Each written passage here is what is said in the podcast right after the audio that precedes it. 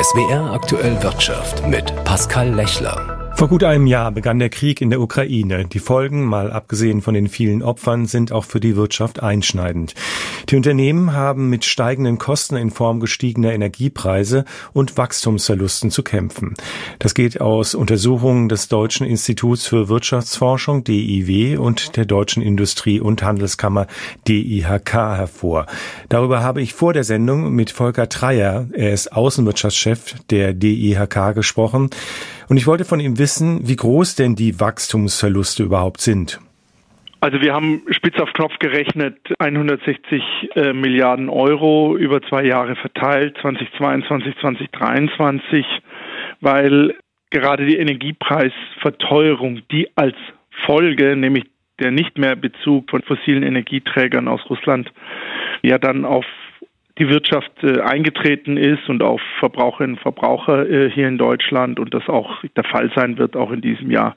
Und über diese Energiepreisverteuerung und die über gestiegene Energieimportrechnung, das konnte man schon sehen zweitausendzweiundzwanzig gegenüber zweitausendeinundzwanzig, also für jede und jeden Einzelnen in Deutschland äh, ein Wohlstandsverlust von zweitausend äh, Euro zu verzeichnen sind.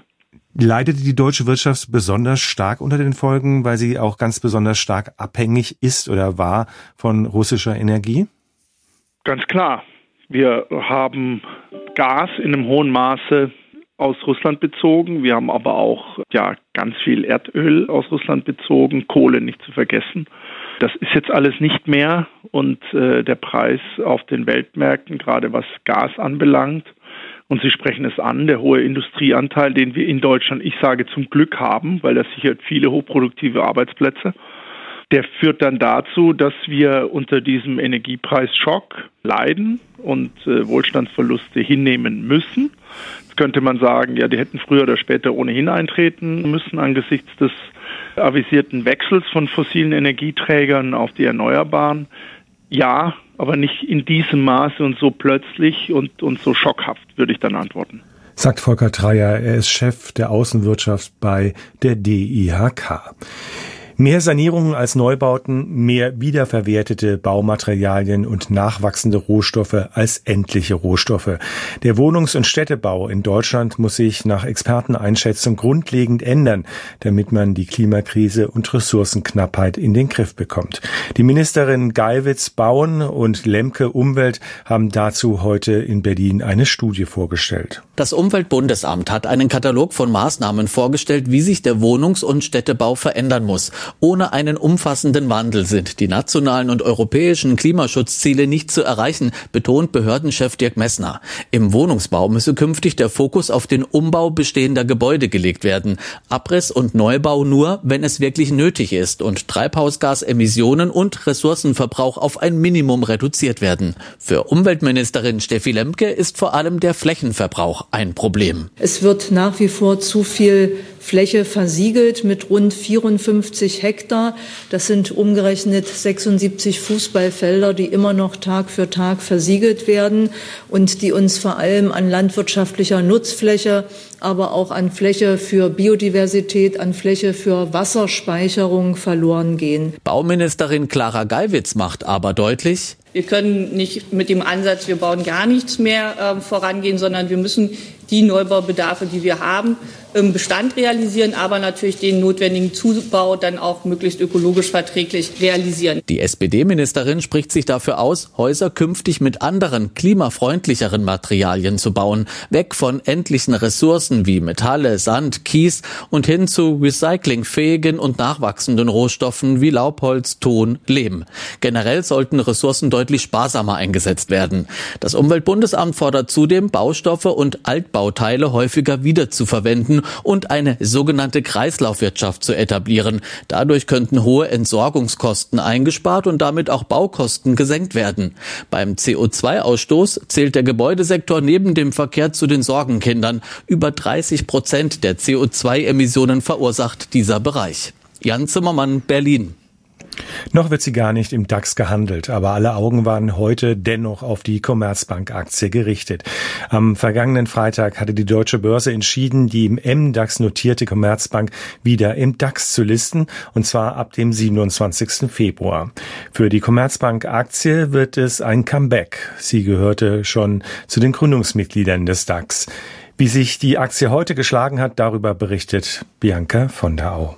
Am ersten Handelstag nach Bekanntgabe ihrer Rückkehr in den DAX verliert die Commerzbank-Aktie sogar zeitweise mehr als drei Prozent.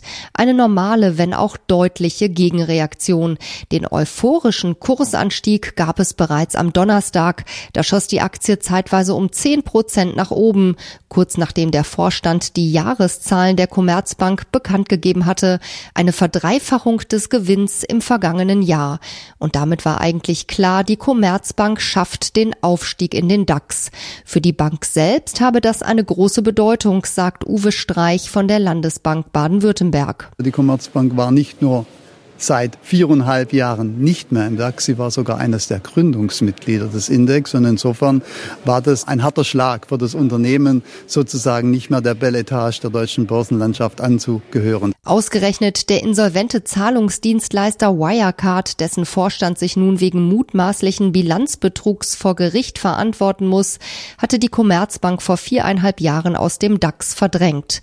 Doch sei die Zugehörigkeit zum DAX nicht nur eine Prestigefrage, sie habe auch Auswirkungen auf die Kursentwicklung, weiß L B B W-Aktienanalyst Streich. Also es bedeutet auf jeden Fall mal Image.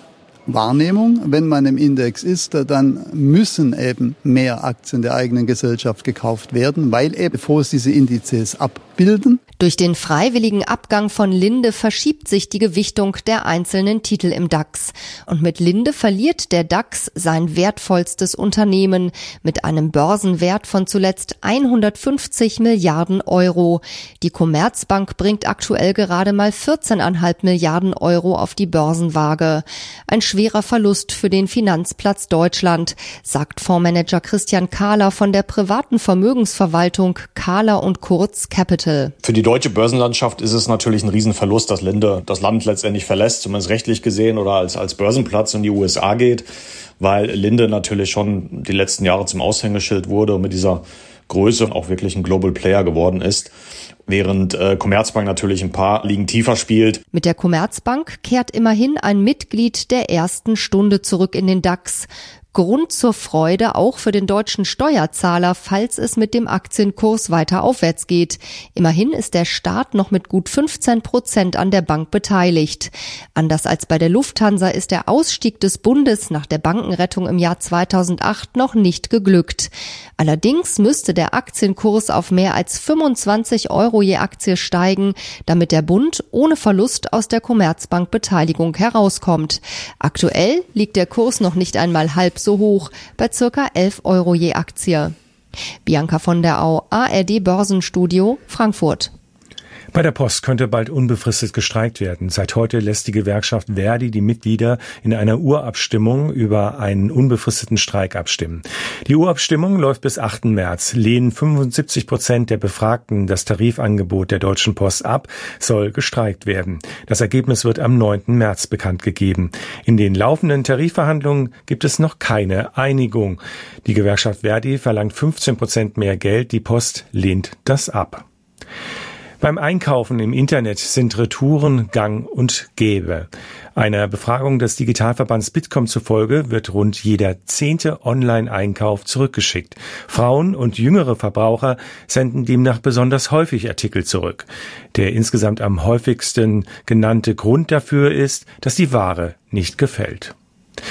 Und zum Schluss schauen wir noch auf die Aktienmärkte. Informationen von Claudia Wehle aus dem A R D Börsenstudio. Fasching, Fasnacht, Karneval. Am heutigen Rosenmontag sind vielerorts die Narren los. Kontrastprogramm dazu, die Ruhe im Frankfurter Börsensaal. Auch weil am Nachmittag wichtige Handelspartner fehlen. Denn in den U S A ist Feiertag, President's Day. An den Börsen dort wird nicht gehandelt. Der DAX zu Wochenbeginn ohne klaren Trend. Viele Anleger nehmen Gewinne mit. Vergangene Woche hatten Aktien des Halbleiterherstellers Elmos ein neues Rekordhoch erreicht. Heute werden die Papiere in großem Stil verkauft. Im Minus auch die Papiere der Commerzbank. Und daran ändert auch nichts, dass die Bank Ende des Monats wieder in den DAX zurückkehren kann. Das ist weit mehr als ein formaler Akt, denn es gibt viele große Fondsgesellschaften, die in ihren Produkten den DAX abbilden. Außerdem bedeutet im DAX gelistet zu sein, mehr Aufmerksamkeit zu bekommen, auch von großen ausländischen Investoren.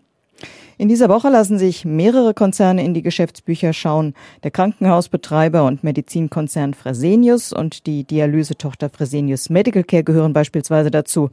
Die Gewinne der beiden DAX-Konzerne dürften eingebrochen sein. Doch mehr noch als die Zahlen interessiert ein Ausblick auf den geplanten Konzernumbau. Viele Unternehmensbereiche stehen auf dem Prüfstand. Der DAX beendet den Handelstag bei fünfzehntausendvierhundertsiebenundsiebzig Punkten.